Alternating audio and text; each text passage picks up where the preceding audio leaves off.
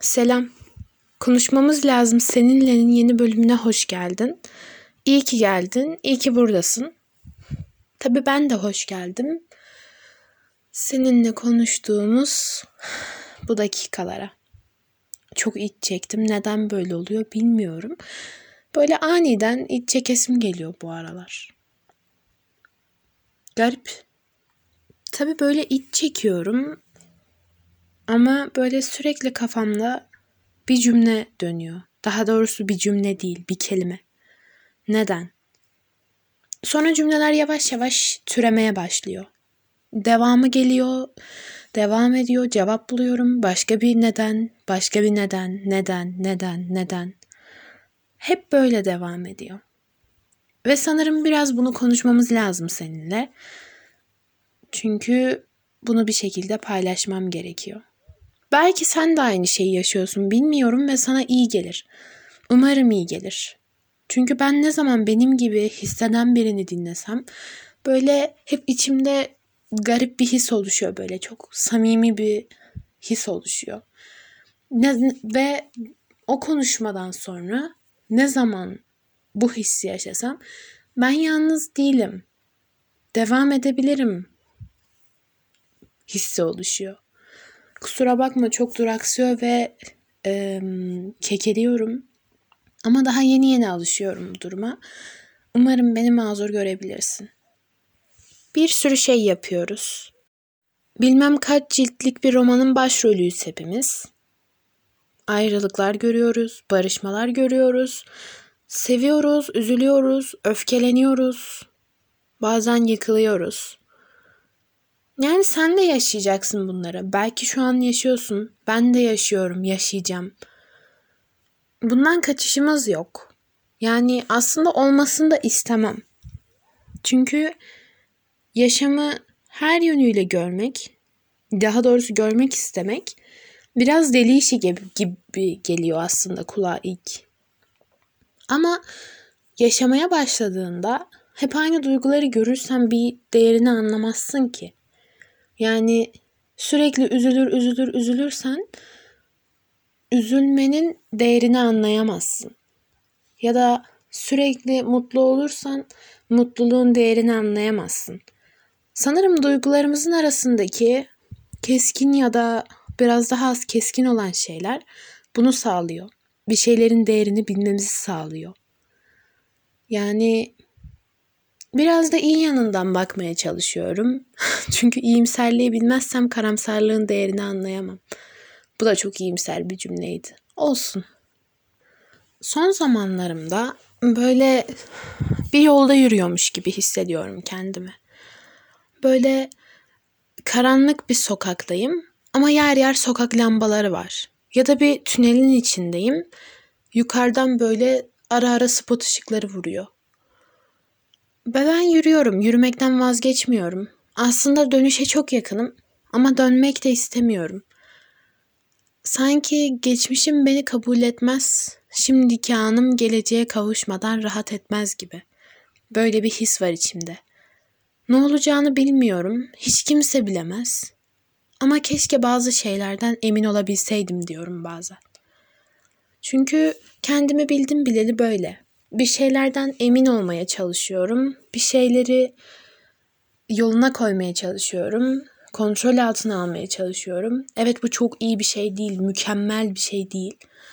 Ama yapmaya çalışıyorum. Olmuyor. Keşke olsaydı biraz. Ve e, hep hayatım boyunca bir şeyler ya hiç değişmedi ya da bir sürü şey aynı anda değişti. Yani şu an belki de bu noktayı çok özleyeceğim ileriki zamanlarda. Belki de ileri zamanlarda hiç dönmek istemeyeceğim bu noktaya. Bilmiyorum. Bilmemem bir yandan iyi, bir yandan kötü gibi. Hayatım değişecek. Ben bunu farkındayım. Ama bir yanım değişmesin istiyor. Bir yanımsa değişsin istiyor. Bilmiyorum. Sanırım ben şu anı kaçırıyorum sürekli. Ya geçmişe dönmek isteyerek ya da geleceğe gitmek isteyerek. Hiçbir fikrim yok. Aslında yaşamak çok zormuş gibi geliyor. Zaten bazı anlarda çok zor. Ama bana sanki yaşamak sürpriz yumurtaymış gibi geliyor.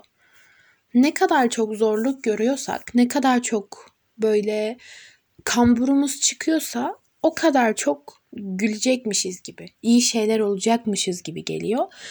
Çünkü olmak zorunda. Her şeyin bir kırılma noktası vardır. Belki de bu kadar e, gerginlik, bu kadar belirsizlik çok iyi bir yere ulaşacak. Bilmiyorum. Tam tersi de olabilir.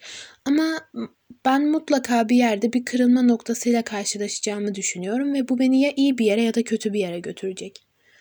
Umarım iyi bir yere götürür. Aynı şeyleri senin için de istiyorum tabii ki.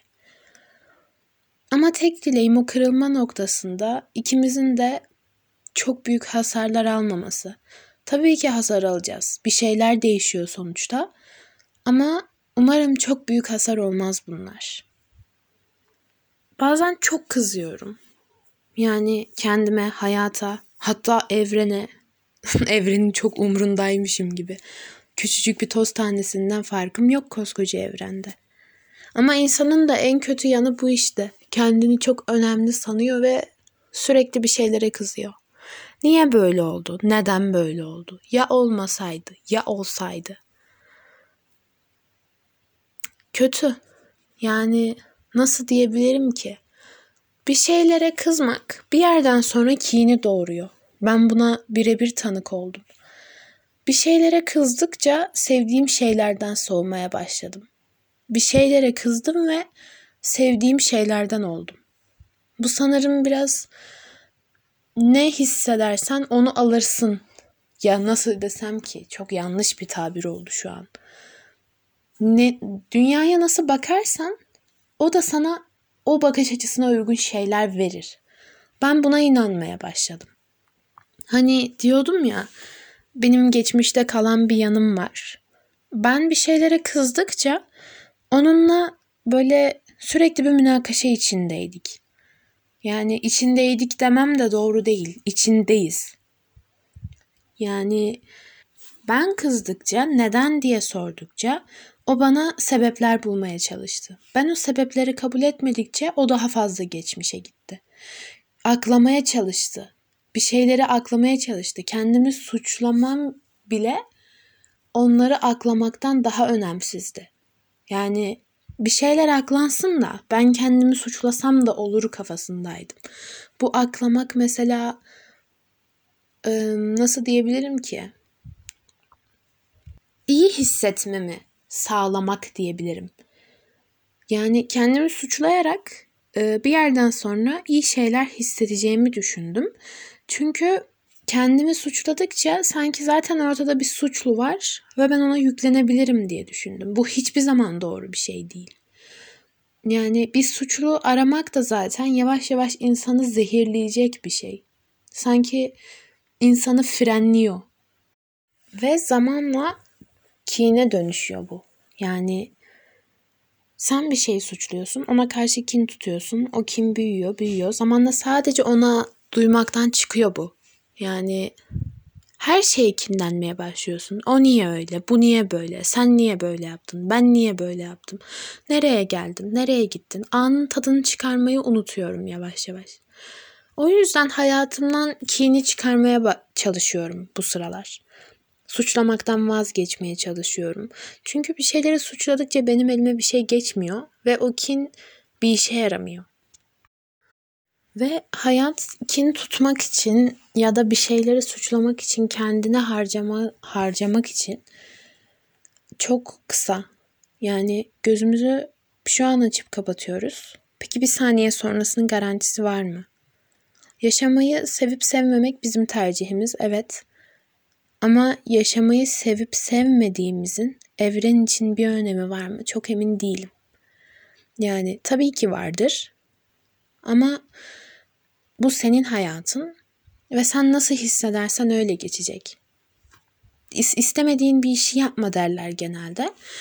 Ve bir şeyi sevmeden yapmak, mesela yaşamak eziyetten farksız. Küçük anlar bulmaya çalışıyorum mesela ben kendime. Mutlu olmak için, Gülmek için, sevinmek için. Çünkü çok kısa olduğunu fark ettim hayatın. Ve ben bunu biraz acı bir şekilde öğrendim. Umarım sen öyle öğrenmezsin. Çok sevdiğim birini bir anda kaybettim. Ve benim birinci kırılma noktam o oldu sanırım.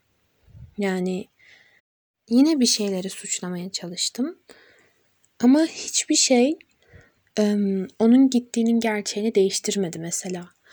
Ya da hiçbir şey her şeyi eskisi gibi devam ettirmedi. O yüzden yapmamız gereken bir şey varsa o da yaşamayı sevmek, severek yapmak. Çünkü o kırılma noktası geldiğinde bir şeylerden pişman olmamak için. Keşke daha çok vakit geçirseydim. Keşke daha çok gülüp söyleseydik. Keşke onu arasaydım. Bu cümleleri sonradan söylemek çok acımasız. Ve umarım bunları söylemek zorunda kalmazsın. Bugün biraz modum düşük gibiydi. Bunu sanırım sana da hissettirdim. Kusura bakma. Ama bir dahaki bölümde daha böyle neşeli, cafcaflı olarak gelmem dileğiyle. Ve seni de bekliyorum mutlaka. Umarım yeniden görüşürüz. Hoşça kal, mutlu kal ve yaşamayı sev. Bir de uzun zamandır konuşmadığın yakınların varsa ya da çok sevdiğin biri varsa onu ara ve söyle. Halini hatırını sor. Onu sevdiğini söyle. Görüşürüz.